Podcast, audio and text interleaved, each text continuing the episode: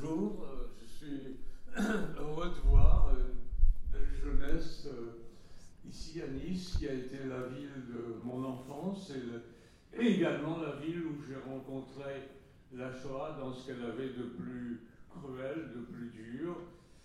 Euh, je suis né à Bucarest, en Roumanie.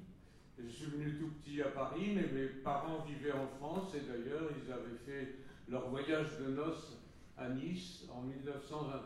Donc euh, euh, mes liens avec euh, Nice sont lointains, familiaux, et pendant la guerre, mon père s'est engagé volontaire, comme beaucoup de juifs qui étaient des juifs étrangers, qui se sont engagés volontaires dans l'armée française et qui ont combattu vaillamment parce qu'on les a mis en première ligne et parce qu'ils savaient pourquoi ils se battaient.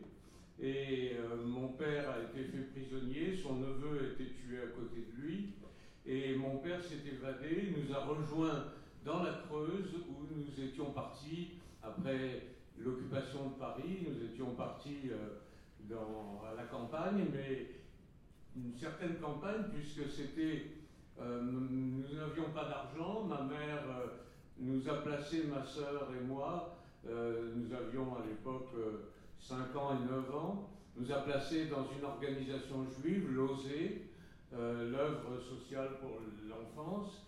Et euh, mon père s'est évadé, nous a rejoints là-bas et nous a emmenés à Nice parce qu'ils avaient séjourné plusieurs fois à Nice et donc ils aimaient Nice. Et nous sommes partis euh, à Nice, comme beaucoup de juifs d'ailleurs à l'époque.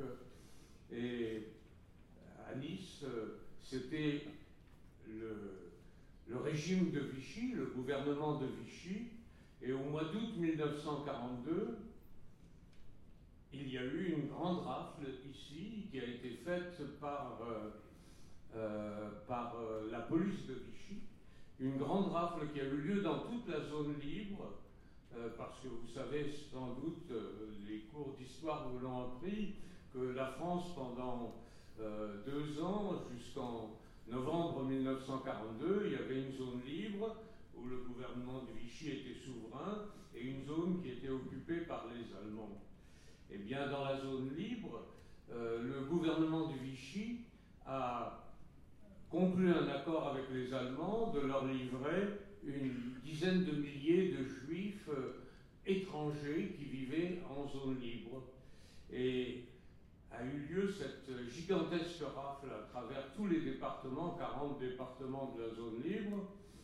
Et euh, c'est les seuls juifs à arriver à Auschwitz dans un camp d'extermination et en provenance d'un territoire où il n'y avait pas d'Allemands, euh, c'était ces juifs de la zone libre de France, c'est-à-dire un, crime qui a été commis euh, par le gouvernement de Vichy qui a livré donc euh, euh, non seulement des hommes et des femmes, mais également des enfants de la zone libre, qui les ont livrés aux Allemands en les transportant dans des trains de marchandises, dans des conditions effroyables, euh, vers le camp de Drancy, qui était le camp de rassemblement des Juifs.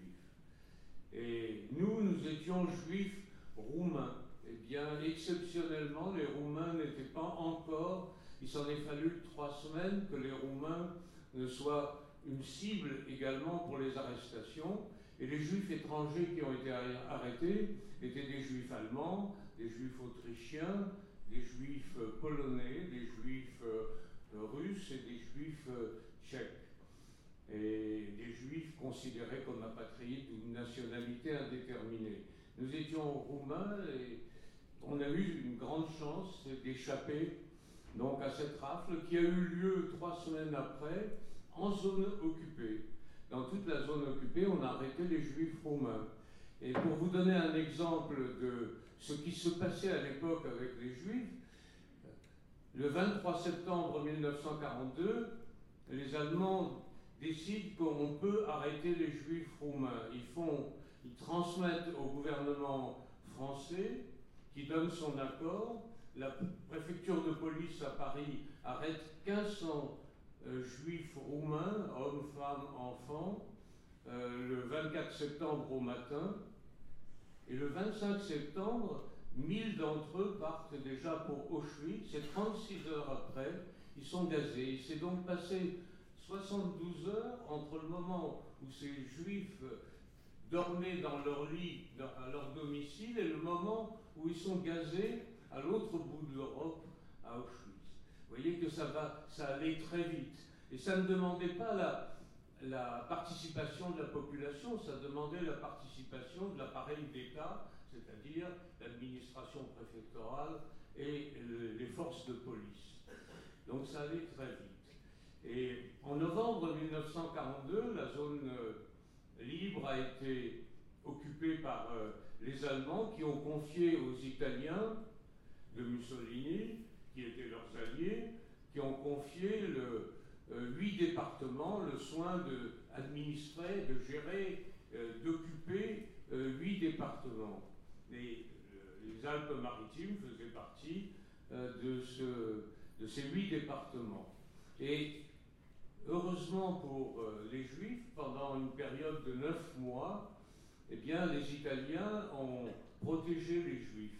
Quand je dis les Italiens, ce n'est pas Mussolini, Mussolini, lui, était prêt à chaque moment à livrer les Juifs, mais les militaires italiens qui occupaient et qui avaient le pouvoir en France, dans, ces huit départements, les militaires italiens et les diplomates italiens étaient favorables à la protection des Juifs parce qu'ils étaient tout simplement humains et euh, ils ont euh, euh, refusé d'arrêter euh, malgré les pressions de Vichy et malgré les pressions de l'Allemagne, ils ont refusé d'arrêter les juifs. Pas un seul juif n'a été arrêté et livré aux Allemands euh, euh, pour la déportation.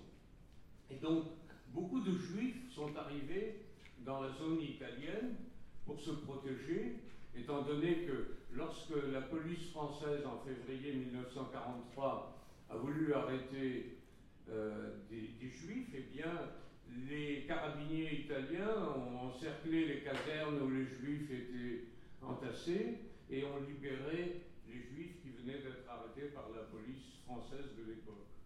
Donc, vous voyez que c'était une situation tout à fait particulière.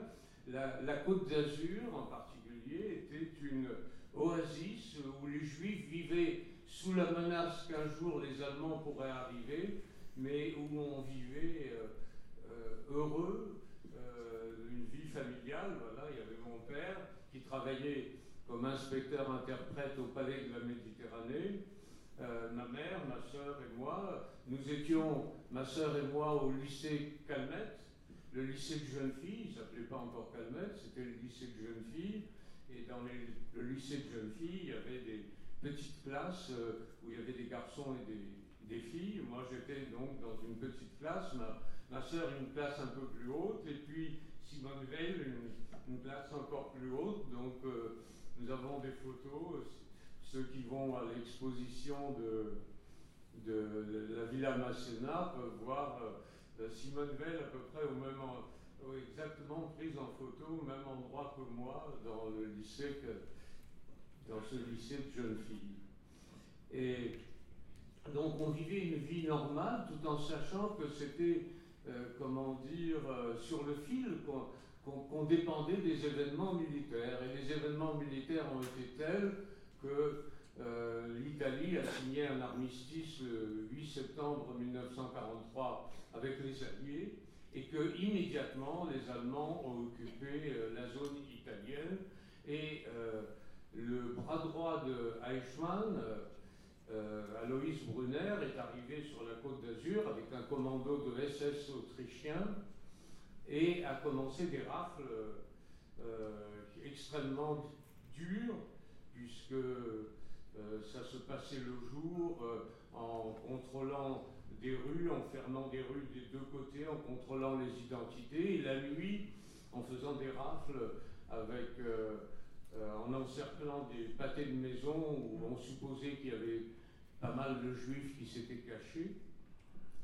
Et euh, il était très difficile de quitter la ville de Nice parce qu'on contrôlait, la Gestapo allemande contrôlait les trains et contrôlait les véhicules, les, autocars également. Et nous étions bloqués dans, dans, Nice et mon père bah, s'inquiétait beaucoup et il nous a dit si 15 jours à peu près avant la rafle qui nous a pris pour cible, il nous a dit si nous sommes arrêtés, moi je survivrai parce que je suis fort, mais vous, vous ne survivrez pas. Et donc euh, je vais euh, essayer de construire une cachette. On avait un placard qui était très profond, on vivait rue d'Italie, au 15 de la rue d'Italie, et euh, il a construit un double fond dans un placard qui s'ouvrait par le bas, et on a fait des répétitions pour, au cas où les Allemands arriveraient la nuit, comme c'était leur habitude de faire des rafles la nuit. Et euh, la veille de la rentrée des classes, ou l'avant-veille de la rentrée des classes, le 30 septembre 43, eh bien, vers minuit, on a vu de, la lumière au plafond, c'est-à-dire il y avait des camions avec des projecteurs et qui encerclaient donc euh, euh, le pâté de maison. Et à ce moment-là, on a fait ce, qu'on avait répété plusieurs fois, c'est-à-dire euh, refaire les lits, faire en sorte que notre présence euh, de ma soeur, de ma mère et moi soit euh, effacée. Et mon père avait pris la décision, de, donc lui, de ne pas se cacher, mais d'ouvrir la porte. Et les Allemands ont commencé à, à rafler, c'est-à-dire entrer appartement par appartement, contrôler les identités. Et notre placard donné euh, dans l'appartement mitoyen où nous avions nos euh, deux amis, euh, une amie de ma sœur et, puis une amie aussi à moi, de mon âge, et Marguerite, elle s'appelait. Et, la Gestapo est entrée, puis a commencé à frapper les deux, petites, les deux fillettes pour leur faire avouer où était le frère aîné qui n'était pas caché, qui n'était pas dans l'appartement. Donc il y avait des, des gens qui avaient dénoncé et ils savaient quelle était la composition de la famille. Et euh, il y avait des hurlements terribles et je me souviens du père qui hurlait euh, Au secours, police française, police française, nous sommes français, sauvez-nous. Et il n'y avait pas de police française pour arriver, malheureusement. Et la police française n'a absolument pas participé à toutes ces rafles. Euh, les Allemands les ont tenus à l'écart et le préfet était un préfet qui était euh, un préfet courageux, qui a détruit les listes des juifs à la préfecture pour ne, pas que les Allemands les récupèrent et qui lui-même a été déporté ultérieurement en 1944 par les Allemands. il est revenu de déportation, il s'appelait Chéniaud. Et je crois que sa mémoire doit être conservée à Nice comme celle d'un homme véritablement euh, humain et courageux. Et nous, nous entendions ces hurlements, et euh, bon, on avait, ma soeur et moi, nous avions très peur, mais ils ont, la Gestapo a, a frappé à la porte, et mon père a ouvert, et tout de suite la question a été posée, où est votre femme et vos enfants? Mon père a répondu, il y a eu une désinfection, ils sont partis à la campagne et les Allemands n'ont pas insisté pour savoir où, était, euh, où, nous étions. Euh, mon père était grand et fort, ils ont compris qu'il sans doute qu'il ne répondrait pas. Et euh, ils ont commencé à chercher dans l'appartement et ils sont entrés dans le placard. Et le double fond, était, qui était une paroi en contreplaqué tout simplement, qui tenait lieu de mur, eh bien, euh, devant, il y avait une tringle avec des vêtements, et j'entends encore le, bruit de, de, la porte qui s'ouvre, et un Allemand qui entre et qui rabat les vêtements sur la tringle pour voir s'il n'y a pas quelqu'un derrière, mais il n'a pas touché la cloison, et il ne s'est pas rendu compte qu'il y avait une cloison en bois et que ce n'était pas le mur et qu'il y avait une cachette. C'était une période en Europe où il y avait beaucoup de pères qui essayaient de cacher leurs enfants et qui n'y réussissaient pas. Et même dans le cas de Anne Frank, que, vous connaissez sans doute, eh bien, là aussi, les cachettes ont pu être découvertes. Nous, nous avons eu la chance d'être préservés par le sacrifice de mon père. Et puis, ils ont demandé à mon père de s'habiller. Mon père s'est habillé. Ils sont ressortis pour continuer leur, leur rafle en laissant sans doute quelqu'un sur le palier. Et mon père avait oublié ses clés, il, est, il, a rouvert la porte du placard, il a rouvert la, petite porte qui s'ouvrait par un crochet euh, de, la cachette, et euh, il a demandé les clés à ma mère, ses clés à lui, parce que s'il ne fermait pas la porte, ça voulait dire peut-être qu'il y avait quelqu'un dans l'appartement, et il a embrassé la main de ma mère et il est parti. Et malheureusement, il n'a pas survécu parce que à l'arrivée à Auschwitz, un capot l'a frappé et il a frappé le capot, il a assommé le capot et il a été envoyé dans un camp de représailles et il a tenu longtemps, mais il n'a pas tenu jusqu'au bout. Voilà donc, nous nous sommes retrouvés donc tout seuls, euh, tous les trois, sans mon père, et nous avons commencé une vie errante dans Nice parce qu'il fallait quitter l'appartement. Où aller On est allé de meublé en meublé, d'hôtel en hôtel. Euh, la Gestapo faisait des rafles partout, donc euh, ma mère dormait très peu, nous aussi. Euh, et dans la rue, nous marchions d'un côté de la rue, ma mère de l'autre côté, parce qu'elle avait un accent russe et que euh, ne voulait pas être avec nous et nous compromettre. Nous avions des instructions au cas où ma mère serait arrêtée, euh, où aller, ou quelques amis que nous avions à Nice les rejoindre. Et nous avons vécu comme ça pendant trois mois, trois mois avant de pouvoir quitter Nice pour la Haute-Loire. Et dans la Haute-Loire, eh c'était une autre situation. Il y avait un colonel allemand euh, il n'y avait pas de Gestapo, c'est-à-dire pas de police allemande, il y avait euh, les militaires allemands et le colonel qui commandait dans la Haute-Loire, qui s'appelait Schmeling, était un colonel qui ne s'intéressait pas à la question juive et les juifs euh, vivaient assez librement, allaient à la synagogue, pouvaient faire des études, n'étaient pas particulièrement inquiétés. Donc on a rencontré deux aspects différents de, de l'Allemagne, euh, Nice euh, d'un côté, mais de l'autre côté. Et euh, moi j'ai toujours appris, et ma mère m'a fait toujours comprendre qu'il y avait différentes catégories d'Allemands, et donc il, fallait, il fallait composer avec cette réalité et ne pas avoir des préjugés généraux vis-à-vis -vis des Allemands. Ma mère avait vécu en Allemagne, mon père aussi. Il avait fait des études là-bas et donc euh, il savait faire la différence entre, entre les personnalités et les caractères différents des Allemands.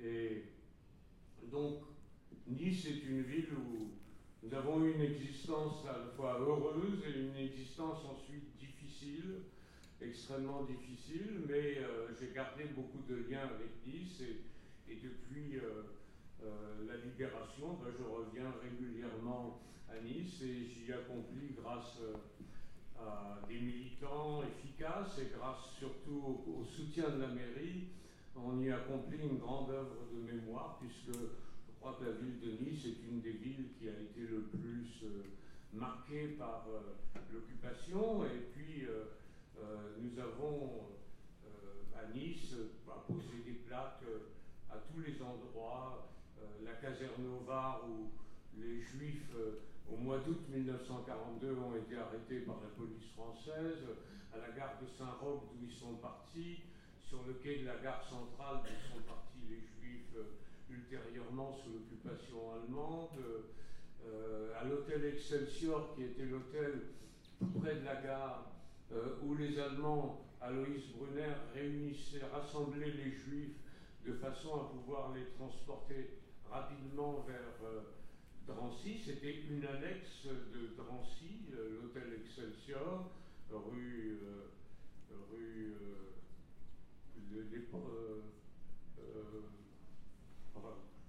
ça me reviendra. mais c'était juste à côté de la rue d'Italie, voilà.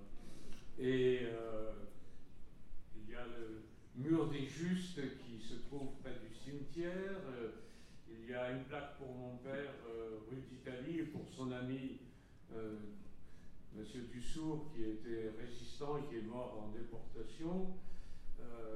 donc, Nice est une ville qui est véritablement euh, à l'avant-garde de la mémoire de la Shoah. Et euh, donc, euh, moi, j'ai continué, nous avons, nous avons survécu à, cette guerre. Et nous, après la guerre, nous sommes repartis en Roumanie, où mes grands-parents avaient une situation aisée. Et quelques mois après, ce sont les communistes qui ont pris le pouvoir à Bucarest. Et ma mère a dit, après la Gestapo la GPU, la GPU c'était la police politique euh, communiste, non. Alors, euh, et nous nous sommes enfuis de Roumanie et nous sommes revenus en France euh, où j'ai fait mes études et, où j'ai rencontré Béate en 1960. Voilà, donc commence un autre chapitre et Béate va vous dire un petit peu, parler de son enfance. En effet, donc oui. Euh, moi, je suis née en 1939 euh, à Berlin. Euh, mon père, qui travaillait dans une assurance, était appelé rapidement, comme tous les Allemands, à l'armée. Donc il a eu la chance, il n'était pas dans un, il n'avait pas un degré très élevé.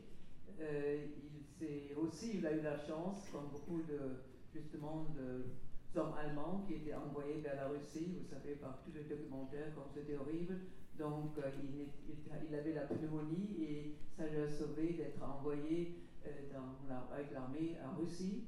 Euh, il a pu finir finalement la guerre jusqu'à la libération dans un bureau. En 1945, il était arrêté par les Anglais, par les Britanniques, et puis relâché rapidement. on a pu rejoindre la famille. Nous, pendant ce temps-là, à Berlin, on souffrait, nous, les Allemands aussi, on souffrait des bombardements des Alliés. À Berlin, notre appartement était bombardé. On devait quitter Berlin. On est allé voir des parents euh, un petit peu partout. On s'était installé. On est même euh, allé voir une tante dont le mari était un nazi. Il était à Lodz, à Litzmannstadt. Et puis on a passé euh, pendant cette période même en Pologne, à, à Lodz. Et donc après, on est revenu à un autre endroit, près de Berlin, où finalement, bon, qui d'ailleurs libéré par les Russes qui sont entrés parce que c'était devenu l'Allemagne de l'Est. Et euh, mon père a pu venir nous voir et nous ramener à Berlin. Mais Berlin, c'était aussi, oui, moi j'ai euh, compris très, très vite, mais pas, au point historiquement, mais au point de réalistique, j'ai vu ce que c'est une guerre. Donc, on avait la chance aussi de venir, d'habiter dans l'ouest de l'Allemagne. Vous savez, l'Allemagne est séparée dans les sections britanniques, euh, américaines et françaises, et de l'autre côté, les communistes, donc l'Allemagne de l'Est. Donc, euh, j'avais la chance de vivre aussi à l'ouest, mais j'ai vu quand même une ville qui était complètement bombardée, Berlin. Oui, on a joué, nous, mes copines, on jouait dans ruines. Euh, à l'école, c'était pas facile. Il y avait soit le, cours le matin parce qu'il n'y avait pas assez de chauffage, ou à l'après-midi, on avait euh, reçu un peu de nourriture euh, à, à, l'école. C'était pas facile, mais on, sentait quand même. Je dis, à l'époque, je ne savais pas encore pourquoi l'Allemagne était détruite, pourquoi Berlin était détruit, pourquoi mon père, quand il était revenu, il n'avait plus son poste en assurance, il devait nettoyer les pierres dans ruines mais c'était quand même une préparation pour moi, pour plus tard, pour savoir euh, qu'est-ce que ça peut dire une guerre, une guerre, et surtout après, j'ai compris quand même cette guerre était déclenchée par les Allemands. Donc, euh, j'ai eu peut-être ça en arrière-sens pour moi, et j'ai eu donc euh, finalement fait quelques études à Berlin, mais travaillé dans une compagnie pharmaceutique, mais bon, la vie pas tellement. je voulais voir autre chose, je voulais apprendre une langue française qui était Berlin. Et j'ai eu la chance aussi qu'une copine qui était, euh, euh, avec laquelle j'étais à l'école, qui était allée en Angleterre comme fille au père. À l'époque, il y avait beaucoup d'Allemandes qui étaient justement l'Allemagne comme fille au père, soit en Amérique, en France, comme moi. Et euh, donc elle m'a dit, écoute, je, suis, je vis à Paris, écoute, j'ai un poste comme fille au père, tu veux venir avec moi Donc j'avais 21 ans, mes parents ne pouvaient plus m'empêcher, donc j'étais majeure. Sinon, on n'était pas tellement ravis de voir une jeune fille partir à, Paris. À l'époque, c'était pas une bonne réputation pour une jeune Allemande d'aller là-bas toute seule, mais j'ai pu aller. Et finalement, la préparation de voir ce qui était une, les, suites d'une guerre, je dis là, vous voyez aussi, on dit, on a dit qu'on n'avait pas beaucoup à manger, tout le monde parlait quand les Russes avaient coupé, isolé Berlin, c'est des Américains par avion qui nous nourrissaient, vous voyez. On avait un certain genre de chocolat, je vois les cateries comme ça s'appelait, sont des souvenirs euh, justement de quelqu'un qui a vécu la guerre, et je dis aujourd'hui les jeunes ne savent pas, je vous dirais tout à l'heure de vous engager, mais quelqu'un comme moi qui a vu les suites d'une guerre, et en plus, et après, quand arrivé à Paris, c'est que c'était finalement la faute de mon, de mon pays. Donc, je suis arrivé à Paris, euh, on dit Serge, on s'est rencontrés tout de suite. Euh, le jour d'ailleurs, on a appris après, oh, Eichmann était euh, enlevé par le Mossad en Argentine. Mais euh, c'était aussi le coup d'œil, enfin, l'amour au premier moment. mais euh, donc, c'est en France finalement, mais j'ai compris ce que c'était. je suis venu en France, un pays occupé par les Allemands, bien sûr aussi. Il y avait aussi quelques amis de, Serge qui étaient un peu. Euh, n'aimaient pas tellement que Serge sorte avec une Allemande.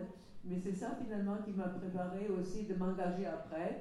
Et puis aussi, donc, je, me suis engagée, euh, on verra tout à l'heure, je crois que tout ça, mais c'était une préparation en tant qu'Allemande qui est non-juive et qui a compris très bien qu'il n'y a pas une culpabilité euh, allemande pour moi, mais une certaine responsabilité et que j'ai dû essayer après de m'engager dans euh, le problème de ne pas permettre que l'ancien criminel nazis peuvent occuper des postes importants dans la vie politique allemande, essayer aussi de faire juger les criminels nazis allemands qui ont agi en France, et aussi, en tant qu'Allemande, ma solidarité avec l'État Israël, et je suis engagée souvent pour sauver les Juifs et me mettre de leur côté. Donc, oui, ça c'est un parcours d'une Allemande non-juive, voilà. Merci.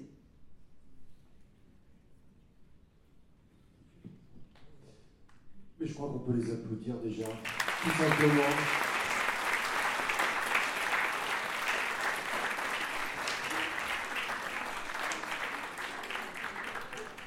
Alors évidemment, dans les, quelques, minutes que nous allons passer ensemble, il ne sera évidemment pas possible de rentrer en détail dans tous les contours de la vie de Serge et Beat Klarsfeld. Mais comme vous l'a dit Martine Wagnin, adjointe au maire de Nice, c'est un moment exceptionnel que vous vivez, vous en avez conscience parce que vous avez écouté euh, les yeux grands ouverts et le cœur ouvert en mettant votre intelligence euh, aussi en pleine écoute de ce, de ce parcours qui a été esquissé euh, par Serge et par Béate. Leur message, c'est un message où vous avez vu l'écho de l'immigration, l'écho de la guerre, l'écho de la paix, l'écho de l'Europe aussi euh, qui se dessine, l'écho de l'histoire, de la mémoire. Vous avez vu que, et ce sera d'ailleurs un des axes principaux du combat pour l'histoire et la mémoire porté par Serge et par Béat, que la Shoah, l'extermination des Juifs, ce n'est pas seulement des chiffres abstraits, 6 millions de victimes à l'échelle du continent européen, mais c'est aussi une histoire, une somme de parcours individuels qui s'ajoutent les uns aux autres que c'est une histoire qui n'est pas déconnectée, qui ne se situe pas sur une autre planète, mais qui a commencé au détour des rues où aujourd'hui encore vous habitez et où vous construisez votre vie. Et vous le savez d'ailleurs très bien, puisque ça a été rappelé par Martine Watkin tout à l'heure, pour beaucoup, vous êtes engagés dans des travaux d'histoire euh, où vous allez justement à votre tour euh, apprendre, comprendre et restituer à vos camarades comment cette histoire s'est déroulée ici, en Europe, il y a plus de 70 ans, mais ici aussi, euh, dans cette euh, si belle ville de Nice et dans cette région. Alors, dans ce temps qui s'ouvre maintenant, euh, je crois qu'on va profiter de, votre présence si nombreuse. Sept établissements scolaires sont réunis, des collèges, des lycées, pour vous donner la parole. Et pour qu'à tour de rôle, si vous le souhaitiez, vous posez directement des questions à Serge et à Beat Klarsfeld, tout simplement peut-être en, levant la main. On vous passe le micro, vous posez brièvement votre question. On va s'attacher à donner la parole au maximum d'entre vous pour qu'à leur tour, Béat et Serge reviennent et complètent évidemment euh, ce parcours si riche et si exceptionnel. Un parcours d'ailleurs, ça a été rappelé, que vous retrouverez dans une exposition du Mémorial de la Shoah, euh, ici même euh, présentée à la Villa Masséna jusqu'au 14 février, et qui revient avec le soutien précieux de la ville de Nice sur l'histoire de Serge et Béat Klarsfeld. Alors, Serge, à moins que vous ne souhaitiez vous-même peut-être reprendre la parole, euh, peut-être euh, pour compléter un petit peu votre propos et puis on vous donnera la parole aux uns et aux autres. Voilà. Je vous ai quitté tout à l'heure au moment, et Béat aussi, au moment où nous nous rencontrons. Nous sommes rencontrés dans le métro, vous voyez, c'est pas. Euh, à Nice, c'est impossible, on peut se rencontrer dans le, dans le tramway, mais nous, on s'est rencontrés dans le métro. Et nous sommes mariés en 1963. Et nous avons, puisque nous étions un couple franco-allemand, ben, nous avons regardé ce qui se passait. Il se passait beaucoup de choses à l'époque, puisque euh, nous allons, euh, comment dire, on commémore, je crois aujourd'hui, on signe un deuxième traité d'alliance entre la France et l'Allemagne, mais en 1963, il a été signé. Et quand il a été signé, il a été signé par le général de Gaulle, par euh, euh, Konrad Adenauer pour l'Allemagne, deux hommes respectables qui voulaient la réconciliation franco-allemande. Et euh, nous nous sommes attachés à, cette réconciliation franco-allemande. Et, l'Office franco-allemand pour la jeunesse a été créé à ce moment-là par les deux dirigeants des deux pays. Et euh, Béat a postulé pour euh, entrer au, début de cet office franco-allemand. Donc elle a été recrutée comme secrétaire à l'office franco-allemand pour la jeunesse, à la création de cet office. Et, quelques années après, en, 1960, en décembre 1966, un chancelier allemand, un nouveau chancelier allemand a été élu, qui s'appelait Kurt Georg Kiesinger, et euh, ce chancelier était un ancien nazi et un ancien dirigeant de la propagande hitlérienne. Euh, très peu de gens ont été, euh, comment dire, bouleversés par cela. ça semblait normal, étant donné qu'à l'époque, bah, il y avait beaucoup de nazis qui étaient actifs dans la vie économique, sociale, politique, euh, culturelle allemande. Euh, c'était une affaire de génération. Ils avaient eu 30 ans en 33 euh, ou 25 ans et, ils étaient dans la force de l'âge encore, la cinquantaine à cette période, ou soit la soixantaine. Donc, personne ne s'est ému sauf Béat, qui s'était émue de voir cela, parce qu'elle avait la conscience d'être allemande. Étant venue en France, elle se sentait allemande, pas allemande de l'Ouest ni allemande de l'Est, mais allemande, parce que à Berlin, Berlin c'était la capitale, et donc elle avait la, mentalité d'être une Allemande sans tenir compte de la division de l'Allemagne de l'époque. Et euh, Béat a donc protesté, elle a écrit un article. Euh, euh, qui est paru dans un journal qui était un, grand journal d'expression qui s'appelait Combat et qui avait été créé par Camus. Et un premier, un premier article qui mettait en présence face à face deux Allemands, deux types d'Allemands. Euh, Kissinger qui avait donné son intelligence au nazisme et Willy Brandt qui était le maire de Berlin que Beat connaissait et que Béat appréciait particulièrement, et qui lui avait choisi d'être résistant et de se battre contre l'armée allemande. Et donc euh, les deux, les deux euh, personnages, l'un était le chancelier, l'autre était le ministre des Affaires étrangères, ils avaient formé une grande coalition, tout en étant antagonistes moralement, je dirais, et euh, Béat a pris le parti de Willy Brandt en disant voilà, c'est Willy Brandt qui devrait être chancelier. Et c'est mal pour l'Allemagne de s'être donné un chancelier ancien dirigeant de la propagande hitlérienne. Et au troisième article, eh a été révoqué de son poste à l'Office franco-allemand pour la jeunesse. Et euh, moi, enfant déporté, je me suis retrouvé avec une femme qui était à la fois allemande et française, mais qui était mise à la porte de son travail à Paris, parce qu'elle avait écrit que c'était mal pour l'Allemagne de se donner un chancelier nazi.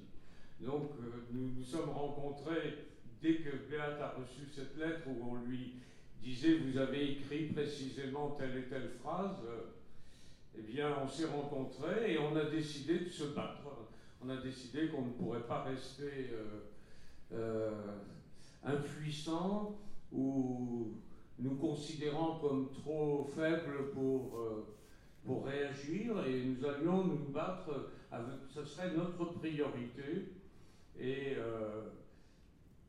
ça paraissait un, combat quasi impossible, mais peu à peu, nous avons trouvé les moyens d'être efficaces. Euh, d'abord en constituant un dossier sur euh, le passé du chancelier, et moi j'étais en mesure de le faire puisque le chancelier pendant la guerre était dirigeant de la propagande radiophonique hitlérienne et moi j'étais euh, dirigeant à la à l'ORTF à l'époque et je connaissais très bien les structures de la radio, donc je pouvais comprendre bien euh, quel avait été le rôle de Kissinger dans l'appareil euh, radiophonique hitlérien.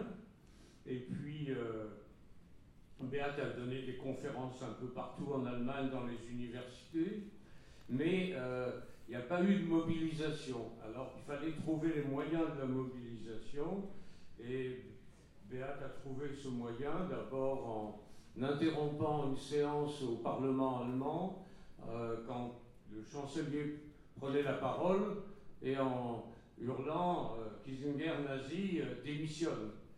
Et elle a vu que la réaction du chancelier était de, se troubler, et donc on, nous avons réfléchi à une deuxième action, et nous avons considéré que la la seule action qui était possible et qui, était, euh, qui serait efficace serait que Béate euh, gifle le chancelier, étant donné qu'elle avait l'âge d'être la fille du chancelier, et que c'était un acte qui montrait que la fille gifle le père pour, pour l'adhésion qu'il avait, euh, qu'il avait donnée au nazisme, et que chaque Allemand ressentirait cette, euh, cette gifle, euh, et surtout euh, les anciens nazis, mais aussi ceux qui étaient opposés au nazisme et qui se rendaient compte de ce qu'avaient été les conséquences du nazisme. Et cette gifle, c'était évident que Beat risquait la mort, tout simplement, parce que c'était l'année où Martin Luther King avait été assassiné, l'année où Robert Kennedy avait été assassiné. Les mesures de sécurité était extrêmement forte. Et nous avons réfléchi aussi où euh, Béat pouvait le faire sans être obligée d'aller en prison si elle survivait à, son agression. Eh bien, le seul endroit au monde où elle pouvait gifler le chancelier sans conséquences véritables pour sa liberté, c'était Berlin-Ouest. Et miraculeusement, euh, le Parti chrétien-démocrate a choisi Berlin-Ouest comme euh, ville de congrès. Et euh, Berlin-Ouest, ce n'était pas l'Allemagne. Berlin-Ouest, c'était une entité politique sous contrôle des, Alliés. Et Beat, après avoir giflé le chancelier, après avoir échappé à la mort, parce que deux gardes du corps avaient tiré leur revolver pour l'abattre, mais ils n'ont pas pu l'abattre parce que le chancelier était entouré d'autres personnages euh, politiques, et euh, donc elle n'a pas pu, ils n'ont pas pu tirer. Et euh, a été condamnée quelques heures après à un an de prison ferme. Et quand elle a été condamnée, elle a dit si vous ne me libérez pas, je fais appel au gouverneur français de Berlin et on verra si à Berlin-Ouest, la nationalité française n'est pas plus forte que la nationalité allemande. C'était une question qui préoccupait beaucoup diplomatiquement euh, les Allemands.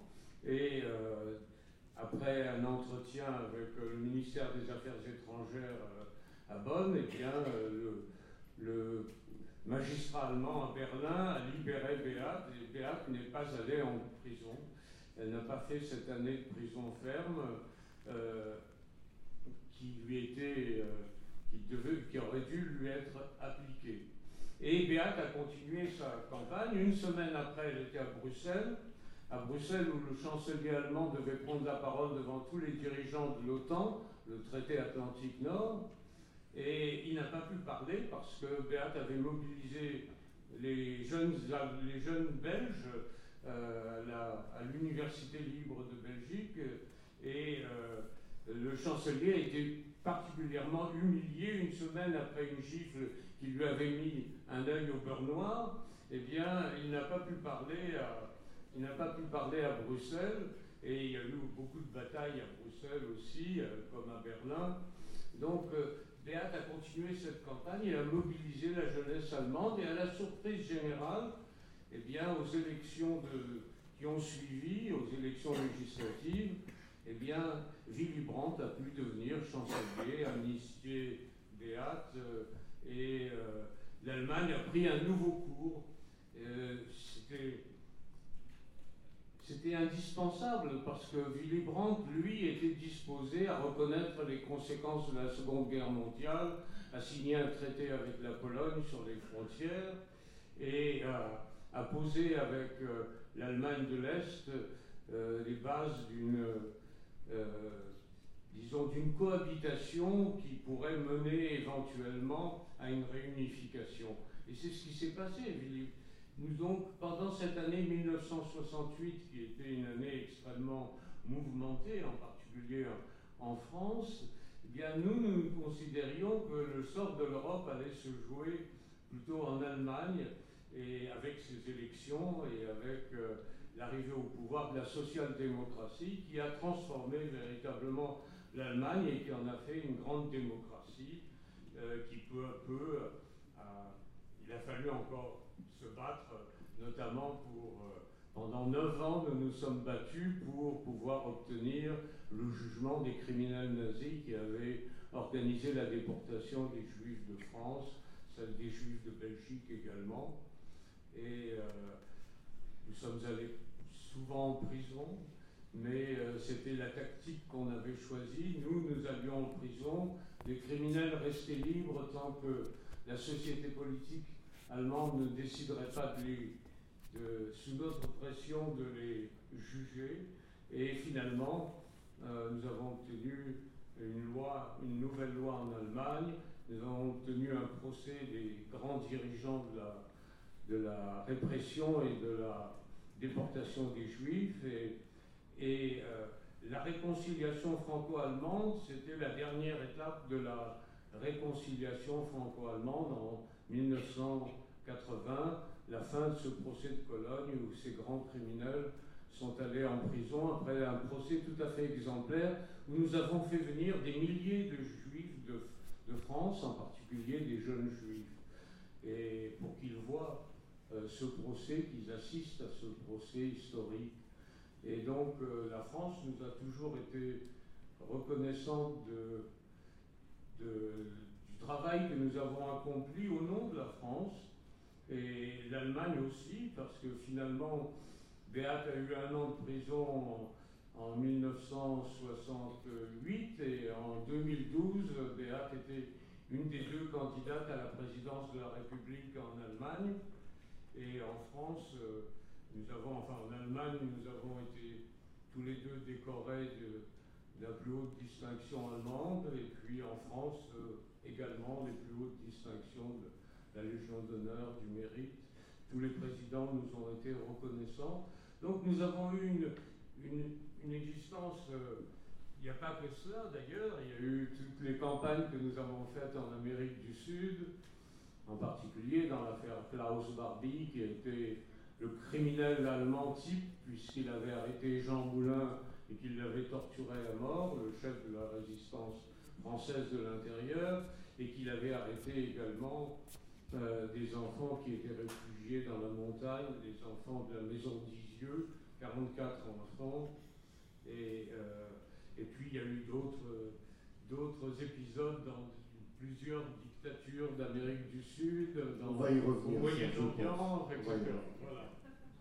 Voilà, un grand merci à vous, Serge, pour lancer cette discussion.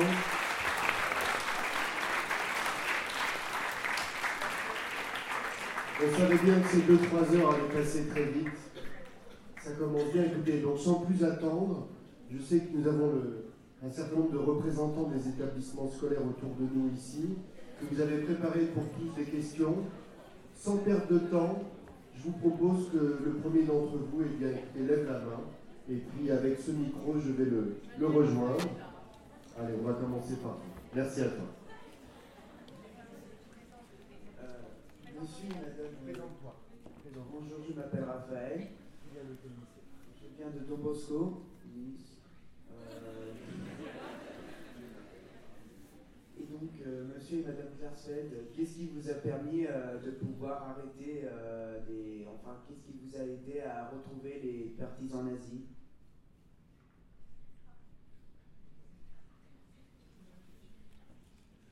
Les criminels nazis, nous ne sommes jamais attaqués aux criminels de base.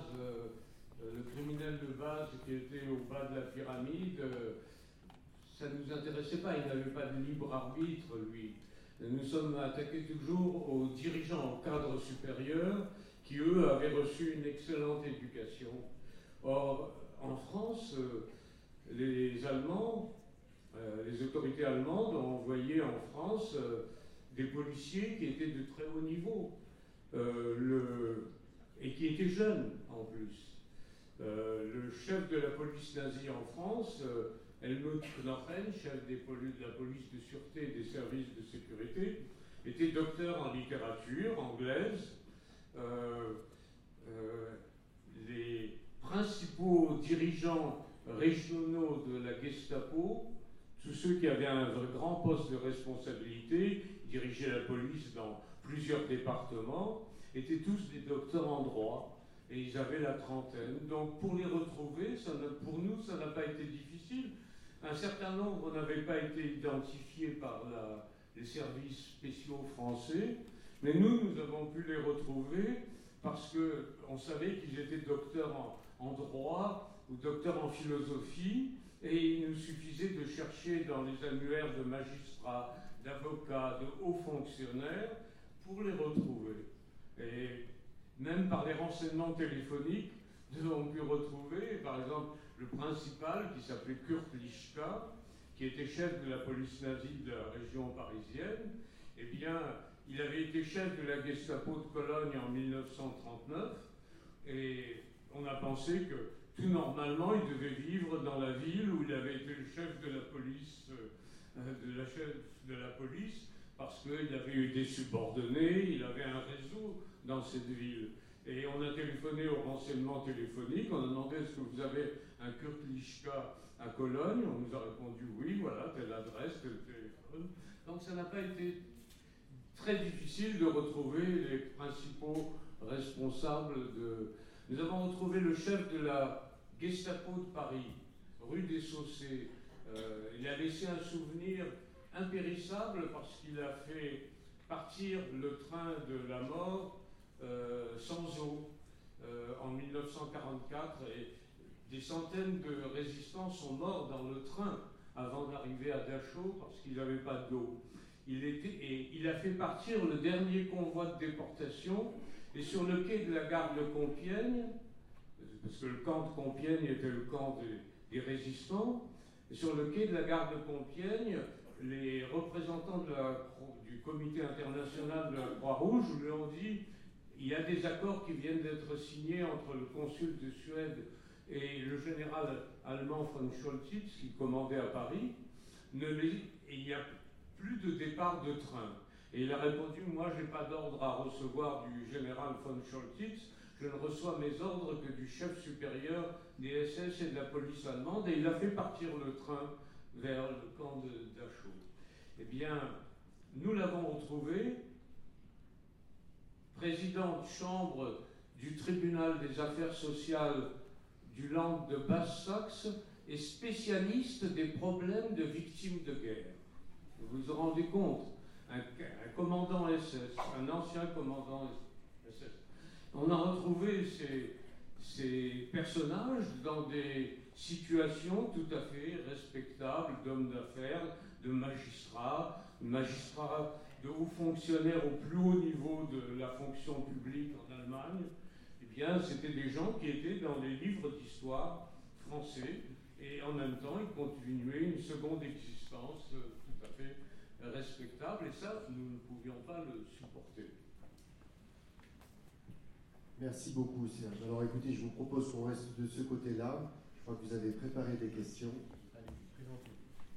Bonjour, euh, je m'appelle Chloé, euh, je viens du lycée Pierre Et, euh, et selon vous, c'est quoi le terreau d'un génocide? Enfin, comment on en arrive à un génocide à la base? Comment est-ce qu'on en arrive à un génocide? À un génocide. Là, c'est sans doute une conception, comment dire, euh, si on prend,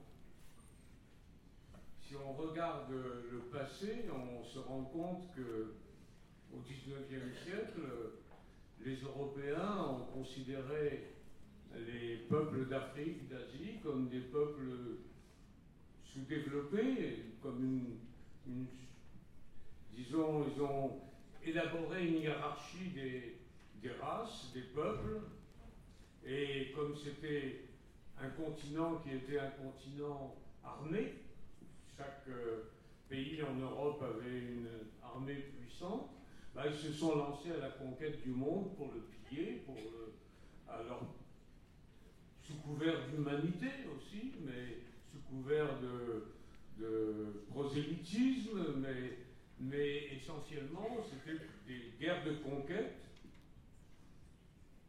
Et ces guerres de conquête ont fait en sorte que l'Afrique a été complètement partagée par, euh, entre les Européens, euh, une partie de l'Asie également, et l'Amérique du Sud était déjà depuis longtemps entre les mains des Espagnols ou des Portugais, et donc le monde était entre les mains de, des Européens, eh bien, les Européens ont pris l'habitude de considérer euh, ces peuples, vous avez vu déjà dès, la conquête de l'Amérique du Sud euh, ou de l'Amérique centrale, des massacres qui ont eu lieu, euh, des, civilisations qui ont disparu.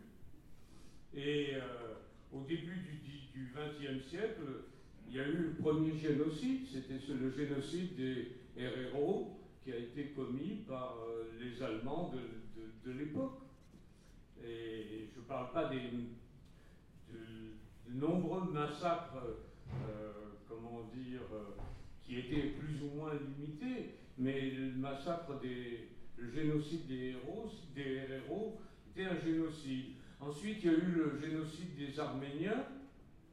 Il n'y a pas eu de sanction non plus de génocide des Arméniens, pas plus que des héros. Ce qui fait qu'un homme comme, euh, comme Adolf Hitler a considéré qu'il n'y avait pas de risque à commettre ce, ce génocide, d'abord à persécuter les juifs allemands, à les chasser d'Allemagne autant qu'il l'a pu, mais à partir du moment où la guerre a commencé, eh bien, euh, euh, le sort des juifs a été plus ou moins scellé, surtout à partir du moment où Hitler a décidé la guerre contre l'Union soviétique, une guerre dont il ne savait pas s'il allait la gagner ou s'il allait la perdre, et son ennemi idéologique, c'était le juif. Il a pris le pouvoir grâce à ce levier, qui était le levier de, soi-disant, libérer les Allemands de, la, de l'emprise des juifs, et euh, euh, il s'est servi de ce levier pour prendre le pouvoir, et il a continué, étant donné que la guerre ne tournait pas à son avantage, étant donné que euh, l'Union soviétique résistait, étant donné que il y a eu l'entrée en guerre contre les États-Unis, le fait que l'Angleterre ne cédait pas, tout cela il a attribué aux Juifs. Et on voit d'ailleurs avec Mussolini également la même évolution, comme la guerre tournait mal, eh bien, c'est Mussolini s'est euh, rédit contre les Juifs alors qu'il avait eu une attitude dans les années 20 qui n'était pas antagoniste. Eh bien, il est devenu véritablement férocement anti-juif et arrêté, a fait arrêté par la police politique euh, italienne, euh, sa police fasciste, à partir de septembre 1943. Il a fait arrêter beaucoup de juifs qu'il a livrés aux Allemands. Donc, un génocide, c'est progressif. Il faut une très longue période de propagande. Et la propagande anti, anti-juive, elle, avait commencé avec, euh, avec les persécutions de l'Église, mais elle a continué, elle a continué avec euh, la, la, lutte des, races, le racisme. Et euh, il y a eu en Allemagne, depuis la fin de la guerre, de la Première Guerre mondiale, que beaucoup d'Allemands ont attribué à un coup de poignard dans le dos. Ils ne voulaient pas être responsables eux-mêmes, donc le bouc émissaire a été les Juifs. Le premier, ministre, des Affaires étrangères, Walter Rathenau, qui était juif, a été assassiné. Et euh, la propagande hitlérienne a commencé dès 1920. Donc en 1933, il y avait déjà 13 ans de propagande anti, euh, anti-juive, et ensuite il y en a eu encore plus, euh, une propagande d'État. Et euh, le, jour où, Hitler a décidé la déportation, par exemple, des juifs allemands qui étaient restés en Allemagne, eh bien, il y a très peu d'Allemands qui étaient en mesure de, de réagir et de protester, parce qu'il y avait la terreur policière qui régnait, c'était un État policier, et euh, l'exemple que nous avons eu, en tout cas qui m'avait touché moi personnellement quand j'avais 17 ans, et quand j'ai lu les mémoires de la survivante de la famille Scholl, Hans et Sophie Scholl, eh bien Hans et Sophie Scholl et un certain nombre de jeunes Allemands et de leurs professeurs ont protesté, ont protesté, mais euh, ils ont perdu la vie, ils ont été guillotinés euh, pour avoir distribué des tracts euh, contre la politique,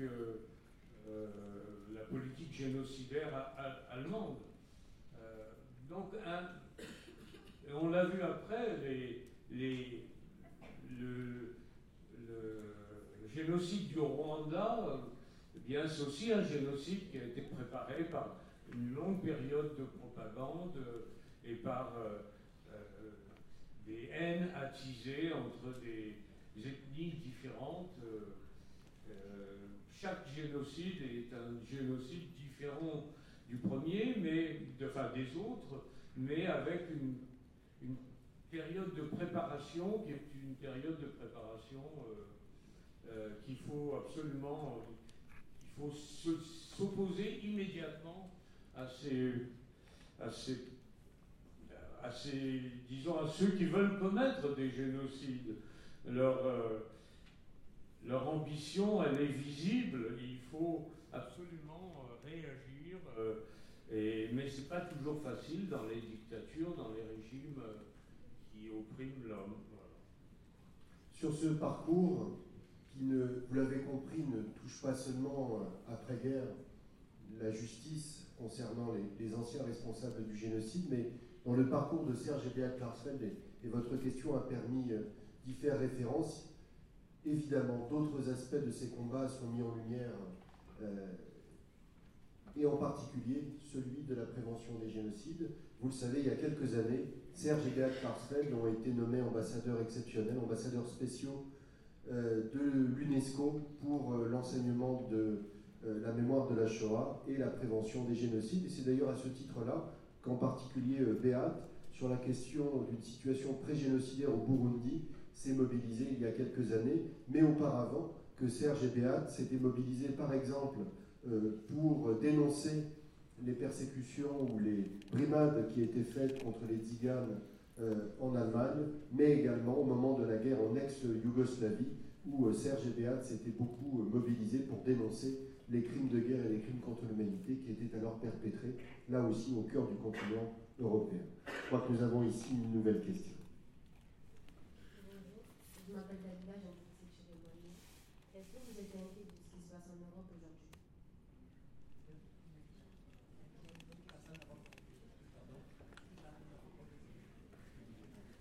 Ben, en tant qu'Allemande, donc je dis, je continue à prendre la responsabilité pour mon pays. Oui, je suis très inquiète parce que, vous voyez, euh, depuis, euh, depuis les élections euh, dernières, il y a un parti d'extrême droite. À l'époque, quand je menais campagne contre les Kiesinger, il y avait un parti d'extrême droite aussi, des anciens nazis, qui s'appelait le NPD, et avec les jeunes qui, qui s'opposaient contre le fait que l'Allemagne avait autant de nazis, et pas seulement dans le gouvernement, mais il y en avait partout, ces partis étaient un peu partout.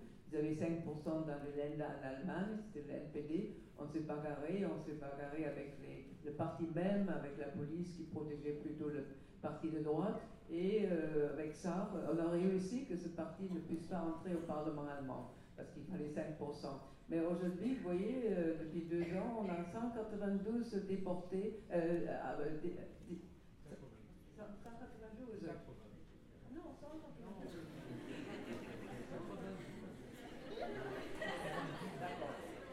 au Parlement allemand.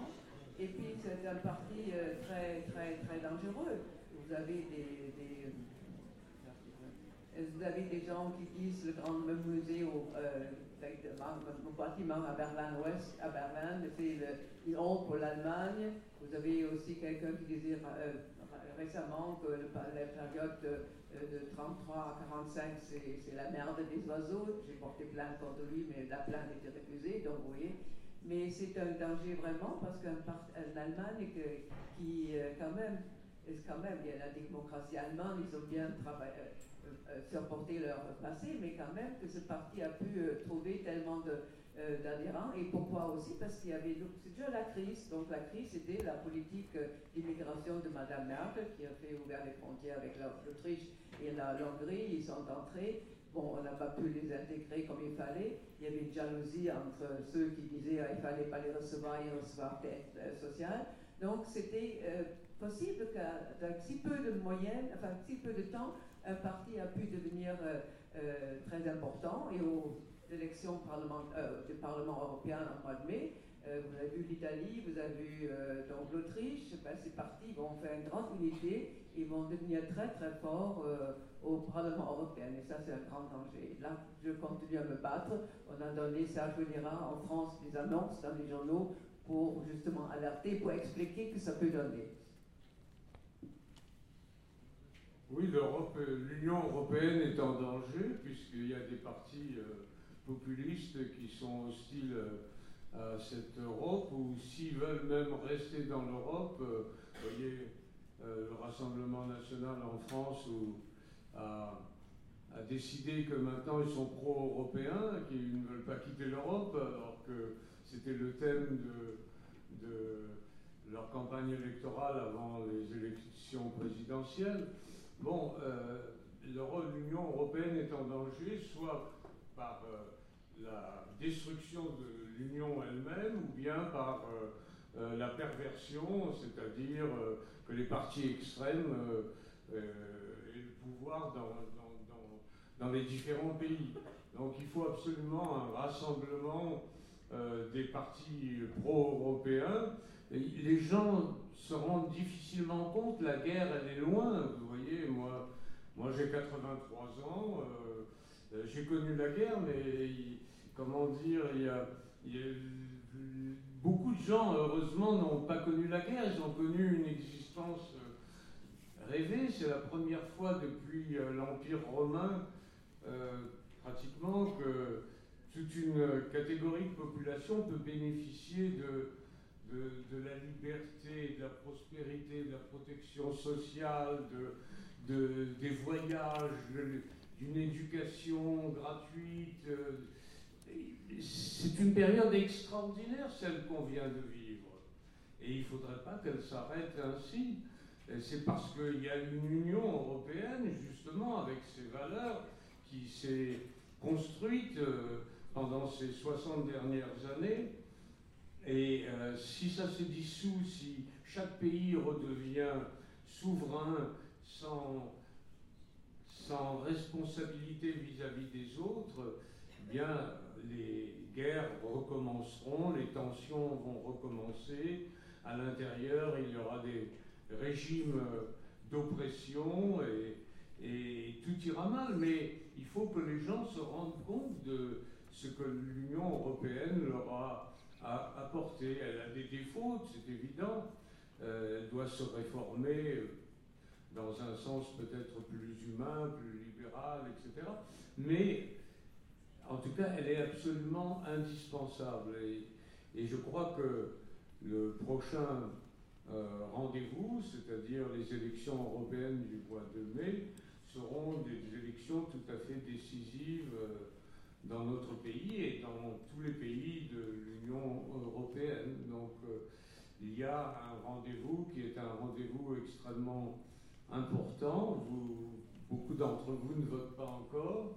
Mais pour ceux qui votent, eh ben, je les incite euh, véritablement à voter pour un parti pro-européen, quel qu'il soit, mais à voter pour un parti pro-européen, parce que l'Europe est véritablement la chance, surtout face à des continents comme euh, les États-Unis, des ensembles comme les États-Unis, comme la Chine, comme l'Inde. Bon, il faut que l'Europe constitue véritablement et une force et aussi un, univers où l'homme soit respecté, ce qui est le cas encore aujourd'hui. Merci beaucoup Serge pour ce message. Alors nous allons nous déplacer ici et je crois que là encore nous avons de nouvelles questions. Bonjour, je m'appelle Emma et euh, je viens du collège Jérémy Lachem. Donc euh, j'avais une question, c'est euh, Comment vous avez réussi à faire tout ce que vous avez fait pour la justice et non pour la vengeance?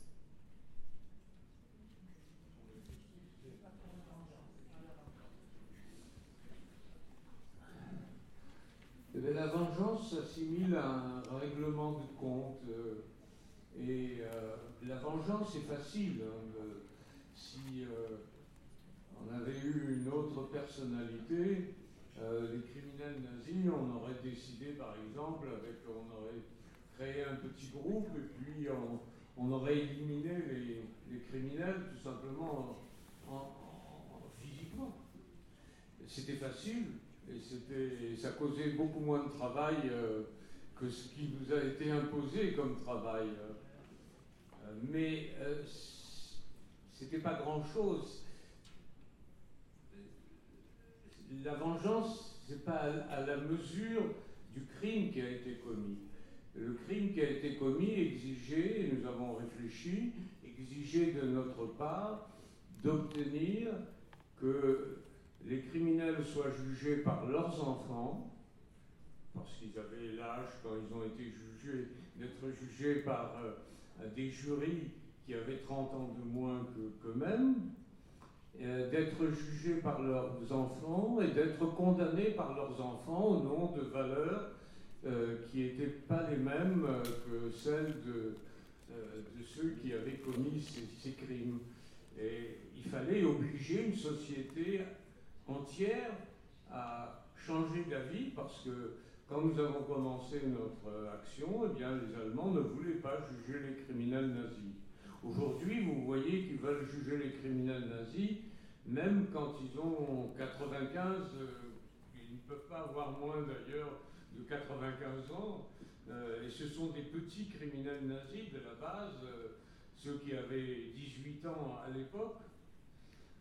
Mais les Allemands le veulent aujourd'hui parce que beaucoup d'Allemands, la majorité des Allemands, ont compris l'ampleur des crimes qui avaient été commis au nom de l'Allemagne et qui veulent que le crime nazi soit puni alors qu'il y a 50 ans, eh bien, ils souhaitaient que les criminels nazis soient protégés et ne soient pas jugés, ce qui était le cas de beaucoup d'entre eux. Euh, tout a changé par un travail à la fois des enseignants les enseignants jouaient un rôle. Euh, des hommes politiques comme Willy Brandt, Helmut Schmidt ont joué aussi un grand rôle. Et nous aussi, on a joué un rôle. Donc tout cela fait en, sorte que l'Allemagne a modifié son comportement. Je l'ai dit tout à l'heure, l'Allemagne est devenue une grande démocratie.